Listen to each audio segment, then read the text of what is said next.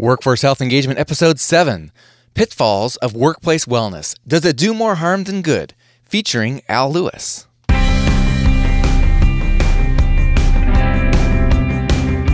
Welcome to Workforce Health Engagement, a show exploring strategies to improve your employees' health and productivity and to protect your bottom line.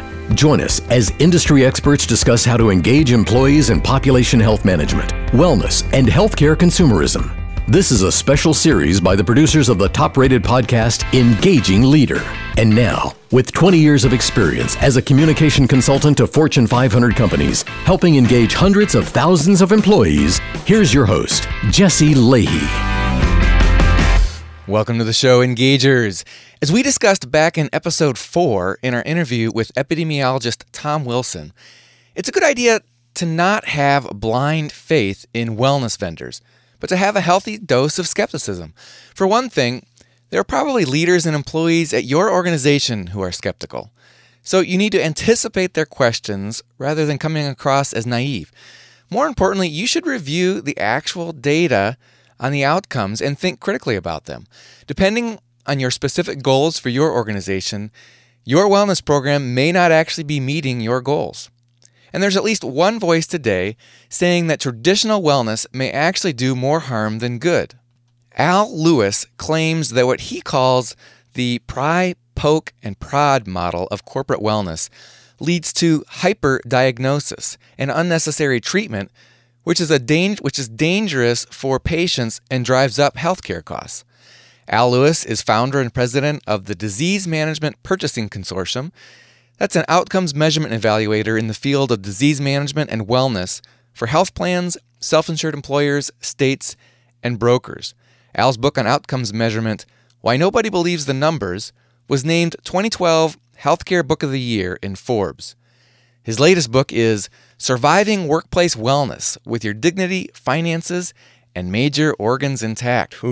co-written, with Vik Khanna. It's a book they actually wrote for employees. So we thought it would be a good idea to check out what your employees might be reading that could be very critical about your wellness program. Now, this interview is a phone interview rather than our usual studio interview, so I apologize that's not quite as easy to listen to as our shows normally are. However, I think you're going to love the conversation with Al because he's witty and he asks challenging questions that we should all be thinking about. And as I'll mention after the interview, if Al is asking these challenging questions, you should be prepared to respond to similarly challenging questions from your employees. Al Lewis, thank you for joining us on Workforce Health Engagement. Well, thank you for having me on. Al, this isn't your first book, but it's your first book that's actually targeted to consumers. Uh, share with us how you got from writing for folks in the industry and business executives to this book that's talking directly to patients? Well, there's a there's a very specific reason for that, which is that the the first two books uh, they sold quite well, and and in my naivete, I assumed that the people who were buying it were the target audience, which is to say, human resource executives and other people who make benefits decisions in companies. Uh, and uh, but I I went at, at, during my travels, I learned that exactly the opposite was true, that it was the vendors and the consultants who were buying it, and they were actually shielding the uh, the end user from even knowing that these books existed because they tended to say the opposite of of the message that the uh, consultants and, and brokers and vendors wanted them to hear.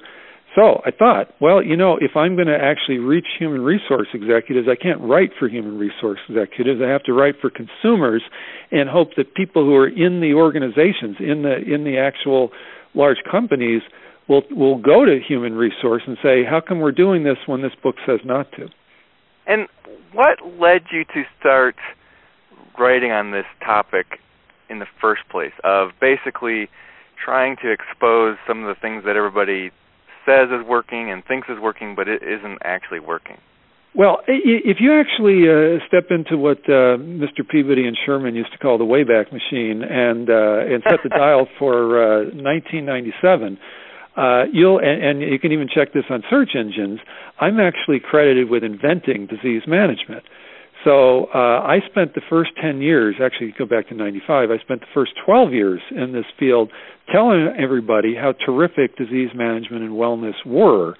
And then in 2007, somebody challenged my methodology and said it didn't show enough savings, and I thought their methodology was wrong. So I sat down with a spreadsheet and uh, compared the two uh, against some hypothetical, uh, you know, claims, and found that yes, in fact, the so-called prospective methodology that the uh, uh, at the time the uh, benefits consultants were advocating grossly overstated savings. But guess what? My own methodology that I'd been telling people for 12 years overstated savings a bit, somewhat as well. And in fact, when I made the adjustment uh, to my own calculations, it turned out there were no savings. So I had to go public with this, and and, and there's a guy by the name of Vince Kuraitis who actually wrote a blog on it that said. Uh, uh, father of disease management admits his kid is ugly or something like that. and uh, so then I, I I changed my whole focus to because uh, you know you can't go on. I mean I can't. Certainly, plenty of of consultants do advocating something that you know is wrong just to make a lot of money.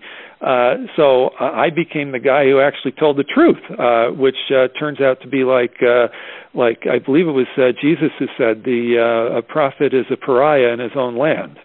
Yeah, right but you're still involved with disease management, right? Yes, and disease management and, and wellness um, are kind of the same. I mean, you're, you're, if anything, your odds of, of savings in disease management are greater because uh, you're starting with a population that's sick. So it's uh, you're, you're fishing in a stocked pond.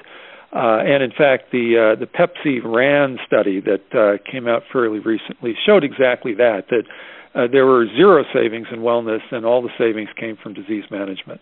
You know that I looked at that study as well, and I found that pretty interesting. I also found it interesting that when they study, when they looked at the participants who engaged in both the healthy living type activities and the disease management activities, that the savings were actually and the improvements were actually even greater. And yes, but that was basically where most of the improvement came from, and uh, and some of that in that study was that you're you were essentially uh, sort of singling out the people who number one had the highest previous cost to begin with, and number two were the most motivated to change. So some of that change is is due to uh, you know sort of statistical anomaly, but there's got there's probably a pony in there as well. You know, I, I would say that this study, even though it showed no benefit, um, in fact, uh, less than one ROI, uh, I think the author, as is appropriate when you're showing no benefit, uh, made all the assumptions in favor of showing a benefit, uh, so that nobody could challenge his assumptions. Now, your book is called surviving workplace wellness. And I guess I'd like to start digging into that and exactly how do you define workplace wellness in terms of where your criticisms lie? Well, my criticisms are specifically about uh, what we call the pry, poke, and prod programs, where you pry into people's personal lives with health risk assessments, you poke them with needles to do screens, and then you prod them to get checkups when they're not sick. Uh, all three of those things are well, the HRAs are worthless, and they encourage people to lie when you ask questions like, you know, do you ever drive drunk, and and you know, t- tell me about your your drug use and that kind of thing.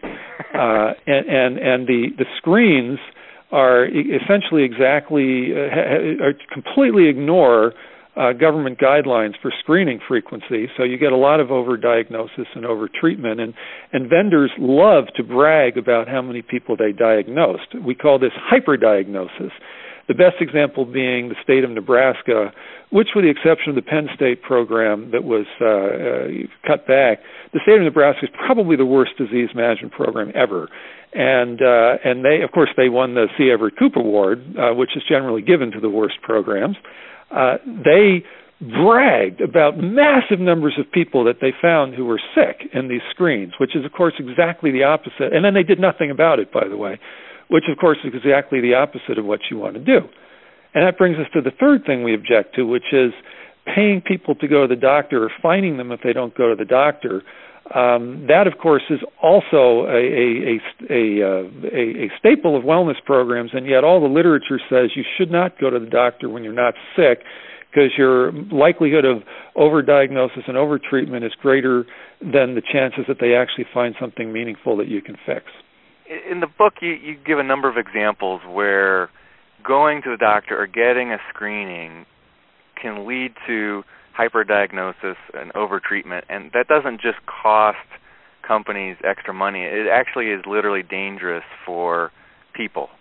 Uh, yes, if you took and the, I put an example of a of a health risk assessment in chapter 2 and if you took every one of those pieces of advice literally your chances of being harmed versus benefited are probably 10 to 1 in favor of the harm. Now, in all fairness, most health risk assessments and most screens aren't that bad, but yeah, uh, the idea is really we're the most overtreated, overdiagnosed, overprevented society in the history of the world, and the last thing we need is more prevention and more diagnosis and more treatment.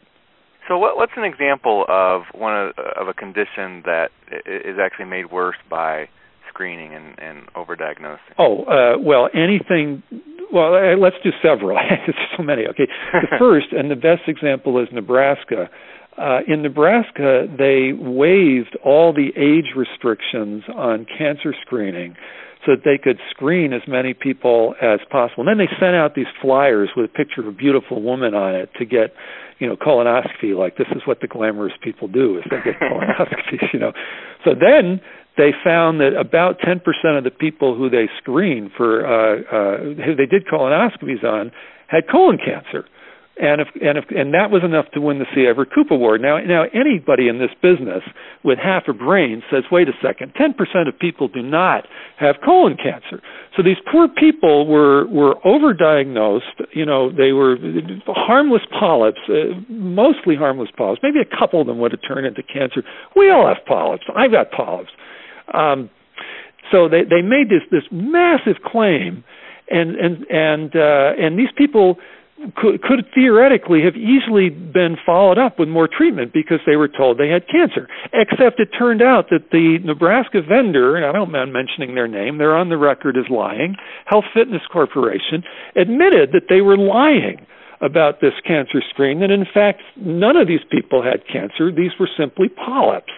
So there, there's there's overdiagnosis, overtreatment, and lying involved in that particular program.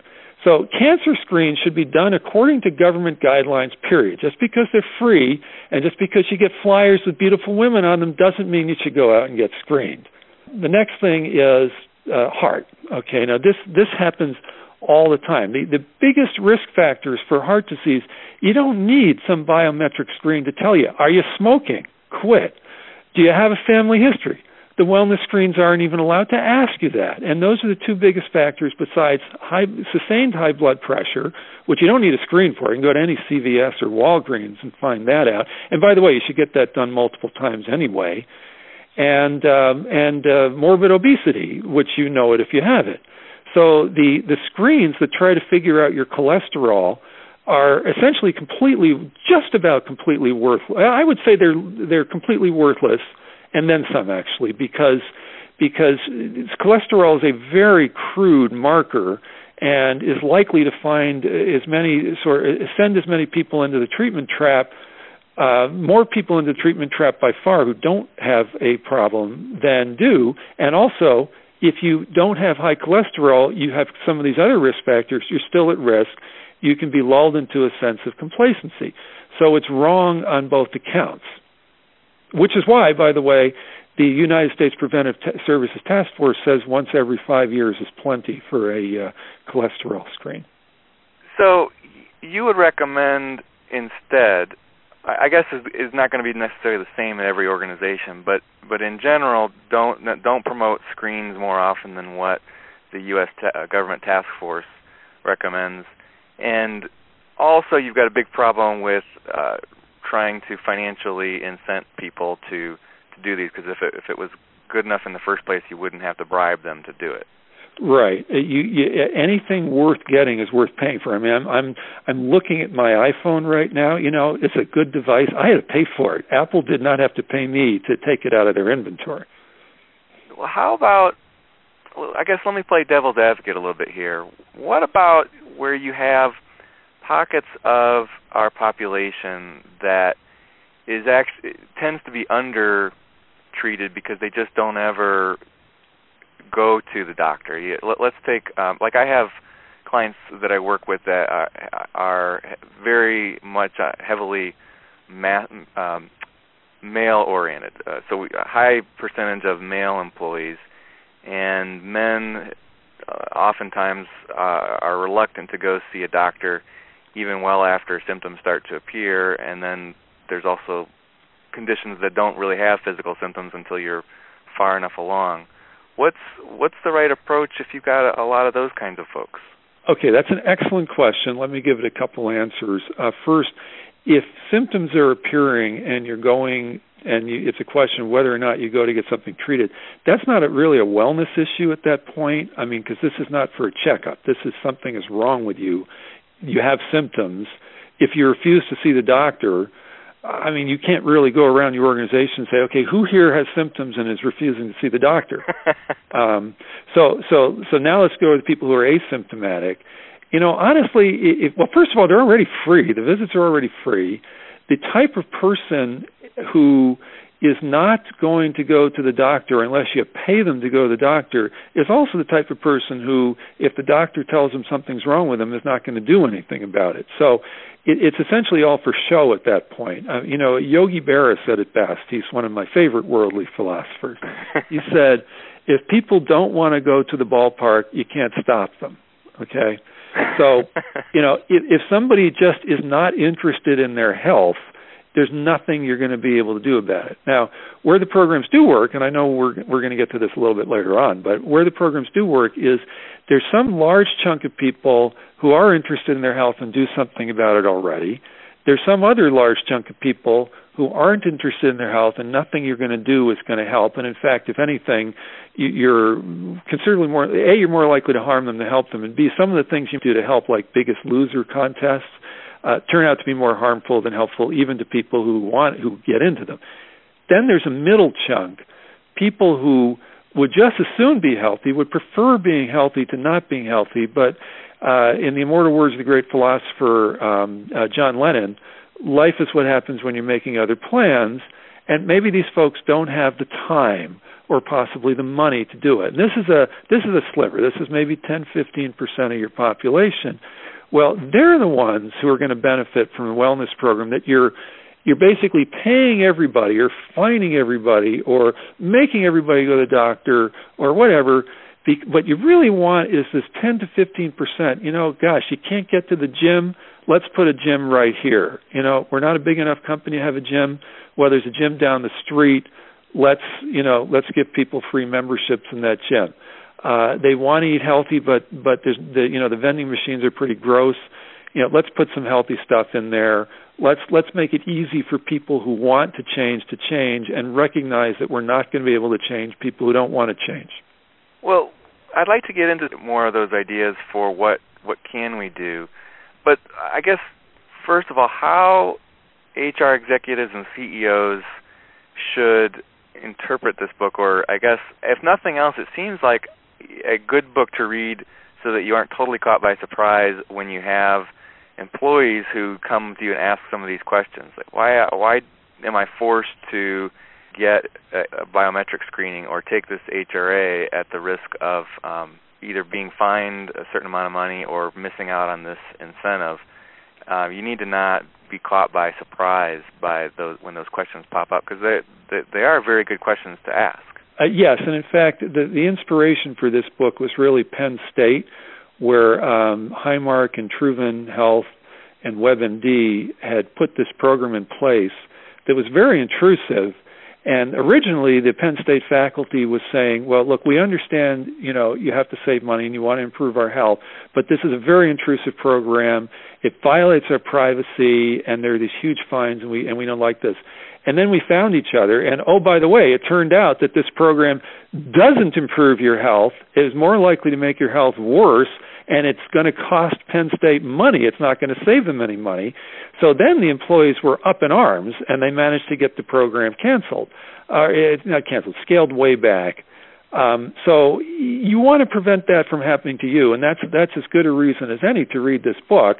Uh, the other thing is that it will show you as a CEO or an HR executive how your vendors and your consultants lie to you on a constant basis, and names are named. And by the way, like if I named Mercer in there, which I did, the language that I cut and pasted the exact language that I said about Mercer into an email that I sent to Mercer, and I said, if you have any problem with this email that says all these things that you did that are mathematically impossible and or dishonest or what have you, let me know because otherwise they're going into the book as is and they they were fine with it, you know.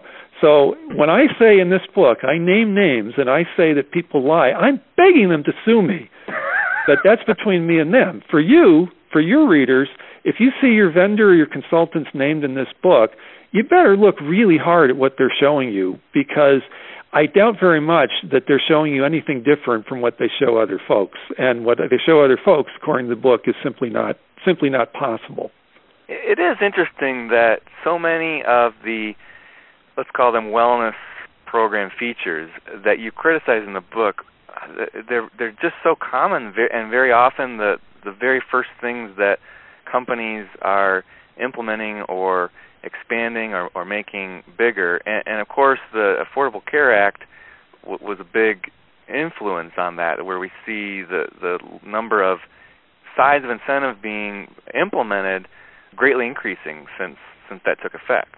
Uh, yeah, and and let me let me preface what I'm about to say by saying I'm a I'm a dyed-in-the-wool Democrat who voted twice for Obama. Okay, having said that, I got no problem with most of the rest of the ACA. This was about the.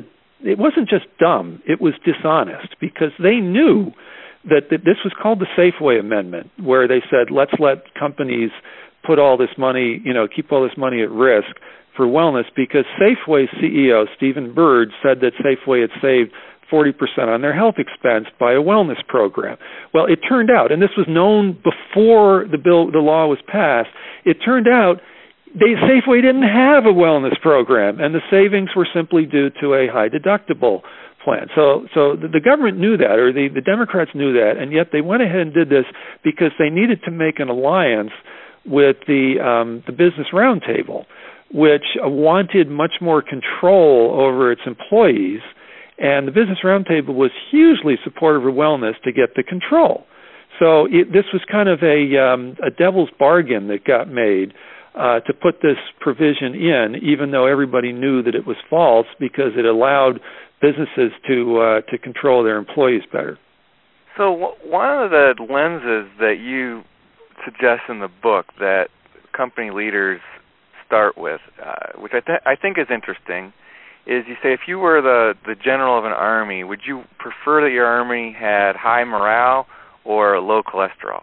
Yes, that that is one of our um, catchphrases, and it's the one that I think probably gets quoted the most in the book.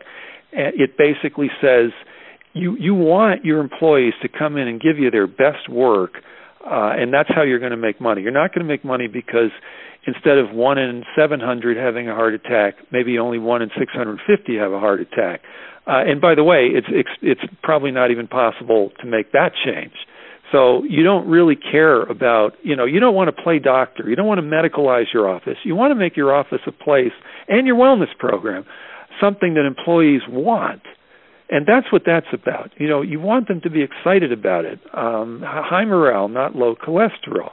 Now, let's talk about some of the things that you do recommend. Let's say the the fitness center. What's what is the data on whether that is actually going to make a difference in terms of your the health of your workforce and your healthcare costs?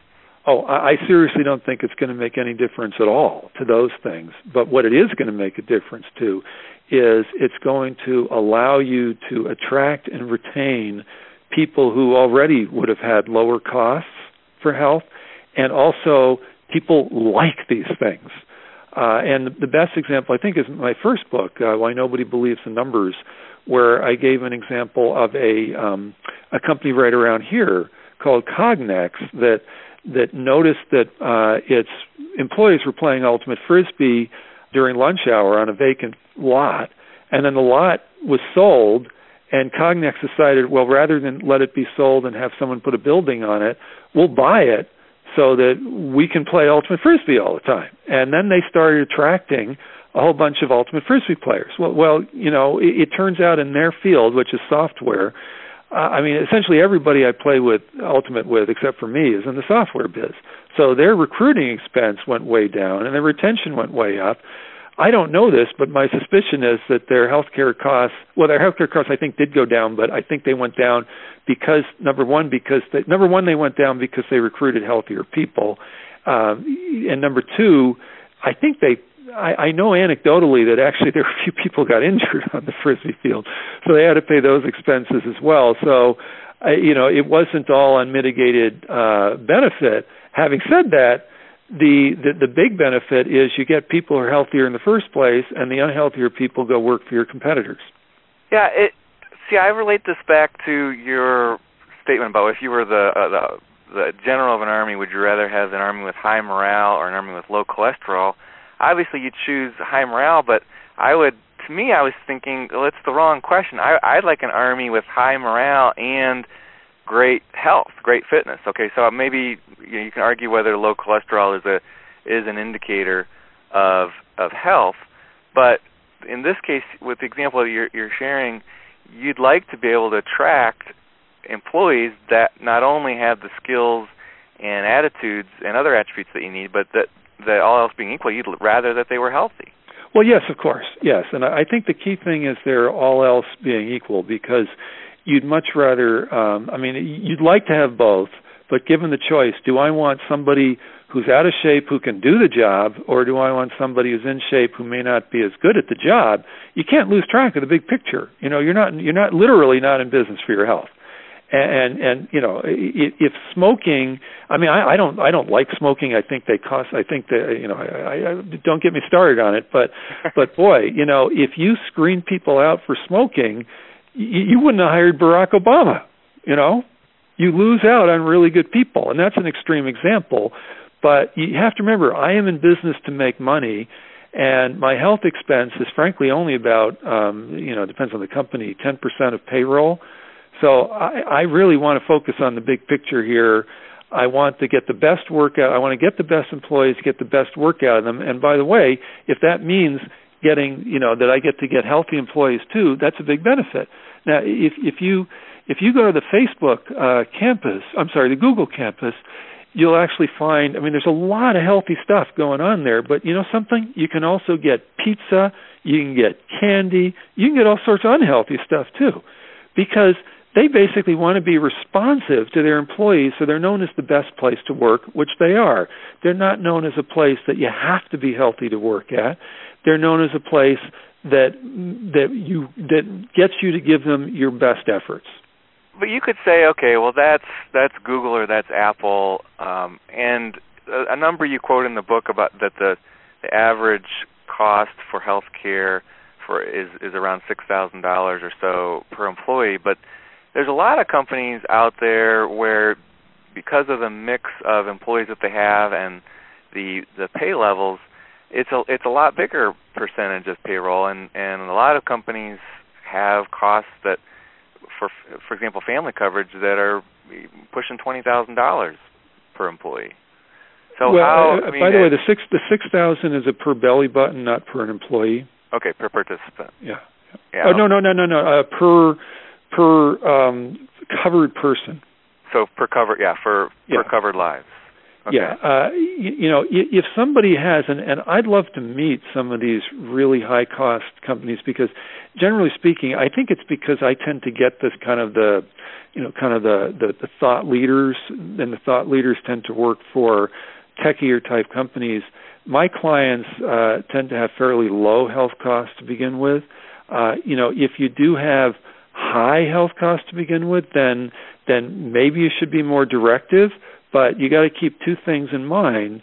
One is that no corporation has ever reduced the average weight, and, and I'm, I'm using weight as a as a proxy here because that's the thing that people measure, has ever reduced the average weight of the people in it through wellness. And every single, I mean, I can give you two examples. I mean, Geico did a study and they it was a very very well done study but the the result was so uninspiring in terms of weight reduction that they didn't even publish the weight reduction. They just said, "Oh, the the study group improved its diet versus the control group," and left it at that.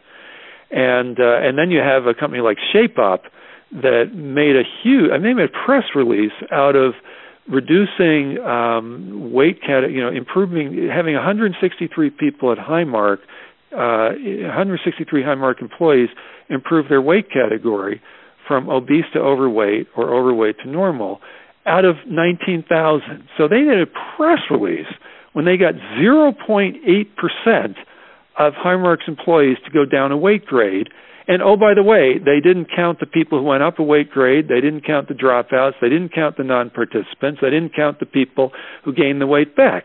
So essentially, they did nothing. No one has ever done anything. So if you're stuck with high cost employees, you're stuck with them. Get used to it. And by the way, the other thing is, if you actually look state to state or country to country, the correlation between obesity and productivity is weak, but it goes in the wrong direction.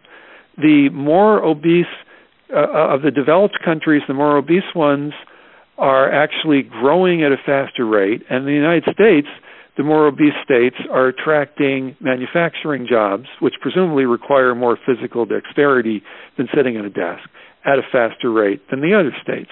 So you're, I guess what I'm saying is, if you're trying to do anything other than improve the morale of your employees or give them opportunities to be healthy if they want to, you're probably wasting your time, almost regardless of what percent of payroll your health cost is.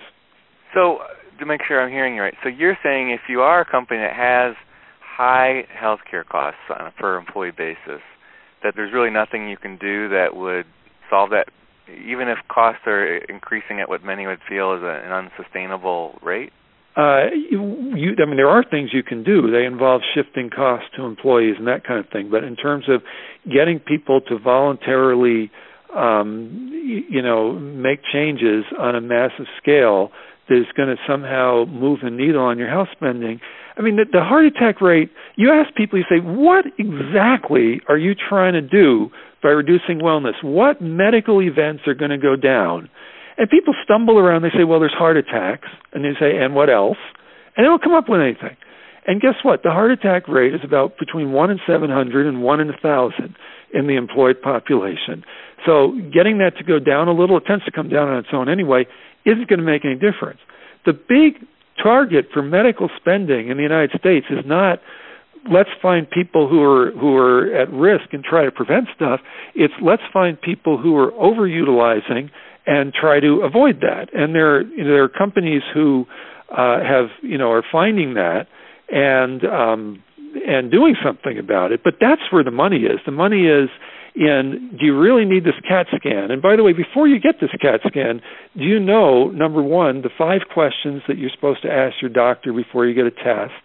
Do you know? And number two, do you know that that uh, CAT scans introduce they're like a hundred X-rays worth, between a hundred and a thousand X-rays worth of radiation, and that they inject dye into you. People generally don't know that. You know, you hear the word scan, you think, oh, I'm looking at the horizon, I'm scanning the horizon. The horizon doesn't seem to mind at all. No health effect on the horizon. That kind of thing. Uh, spinal surgery is another example. Just massively overutilized things and that's where people should be focused. So the the focus on wellness is essentially exactly the opposite of where the bodies are buried in health spending. You mentioned in in the book you talk about helping employees find the higher quality hospitals and and doctors. One is the the general and the cholesterol. So uh, have employees uh, develop wellness culture that is more of a if you build it they will come rather than how much do we have to fine you to get you to participate number 2 stop medicalizing your your your workforce and use the money that you save to build that that culture number 3 uh, yes do focus on on the best um the, the you know the narrow networks, the best doctors, the best hospitals. Uh, look at the leapfrog scores. Leapfrog scores every hospital A to C if you have C hospitals in your network, you probably want to get rid of them. Um, and number four, if people are looking for problem, if people opt into the system with uh, because they they're being overtreated, uh, and overdiagnosed and overtreated, you want to be able to give them a solution for that. And there are solutions out there for that. And guess what? Your employees really want the help. I mean, they, they, they there's a lot that they don't know, and the internet is a very itself is a very unreliable place to get that information. So if you combine uh, sort of morale increasing activities with uh, focus on a quality network and helping people who are getting sucked into the treatment trap, you're going to have yourself a, uh, a successful. You're going to be successful. Your your employees will be happy, and your healthcare costs will go up at a slower rate than they otherwise would have. It seems like being able to influence employees and help them in those ways requires a lot of trust that you've you've built up trust over time so that employees are willing to hear what you say and not question your motives. Well, the the company I, I don't I don't want to mention uh, names of companies that I might have a conflict of interest with, but let me just say that there are companies that that when they help employees in this way, they kind of stay out of it. They they provide information to the employees that has links and um, and the so so the the actual information comes from other sources. So you you don't. I mean, let's face it. The large majority of employees in survey after survey do not trust their employer, and if they don't trust their employer in general, they're certainly not going to trust their employer uh, on issues of health insurance. So what you really want to do as an employer is send them to some place which is on its face obviously neutral. And it's interesting. A lot of employers historically have assumed that a, a one of the uh, places like that would be let's say a WebMD, which you actually criticize a lot in your book. Well, I don't have to criticize them. They, I just merely put up their screenshots. Um, yeah, WebMD, you should get a prostate, a PSA test. Um, you know, WebMD, let's make everybody at Penn State go to the doctor too often and do all sorts of tests they're not supposed to do. I wouldn't. Yeah, I, as an employer, you need to you need to vet these companies um, and then then pick somebody. Okay, so th- and th- th- there's obviously a lot to dig in there about how do you how do you uh, build that trust and what what uh, organizations could you re- refer people to or recommend them to but even making those referrals and recommendations requires building trust and I think in all that in, in every step you take that that original lens that you started with that if you had if you were a general, would you want would you rather have an army that was had high morale, high cholesterol? I think is a, is a helpful step to take to think about that before you take any any action uh, as to what what could the long term uh, downstream consequences be of uh, doing this potential negative, even though it feels like you might have to at this point in time. Oh, well, you know that's absolutely true. I mean, people, yes and yes. I mean, people are having to move to high deductible plans, and um, you know, on balance, I actually think high deductible plans are, are a good idea. They, they, you know, they, they employees aren't going to like them. There's certain things that employers do that employees simply aren't going to like, but employers have to do wellness just doesn't happen to be one of those things. Employers are better off not doing it, and employees are better off not participating in it. Whereas with high deductible plans, the employer benefits and the employee doesn't. So at least somebody benefits, and that's that's all I'm saying. Is let's have plans where somebody benefits. well, I guess it's been Al Lewis. The book is Surviving Workplace Wellness with Your Dignity, Finances, and Major Organs Intact. Al, where can people find out more about you and your work? Well, uh, in one word, Amazon is where the book link is, and uh, it, basically just googling on me and wellness or me and disease management. And also, I, I want to recognize my uh, co-author uh, Vik Khanna. Uh, he's got a blog uh, called KhannaOnHealthBlog.com, and he has a lot to say as well. And you can go to the healthcare blog and read Vik's stuff and read my stuff. So we're we're very easy to find. Well, Al Lewis, again, the book is Surviving Workplace Wellness. Thank you for joining us on Workforce Health Engagement. You are quite welcome, Jesse, and thank you for having me on.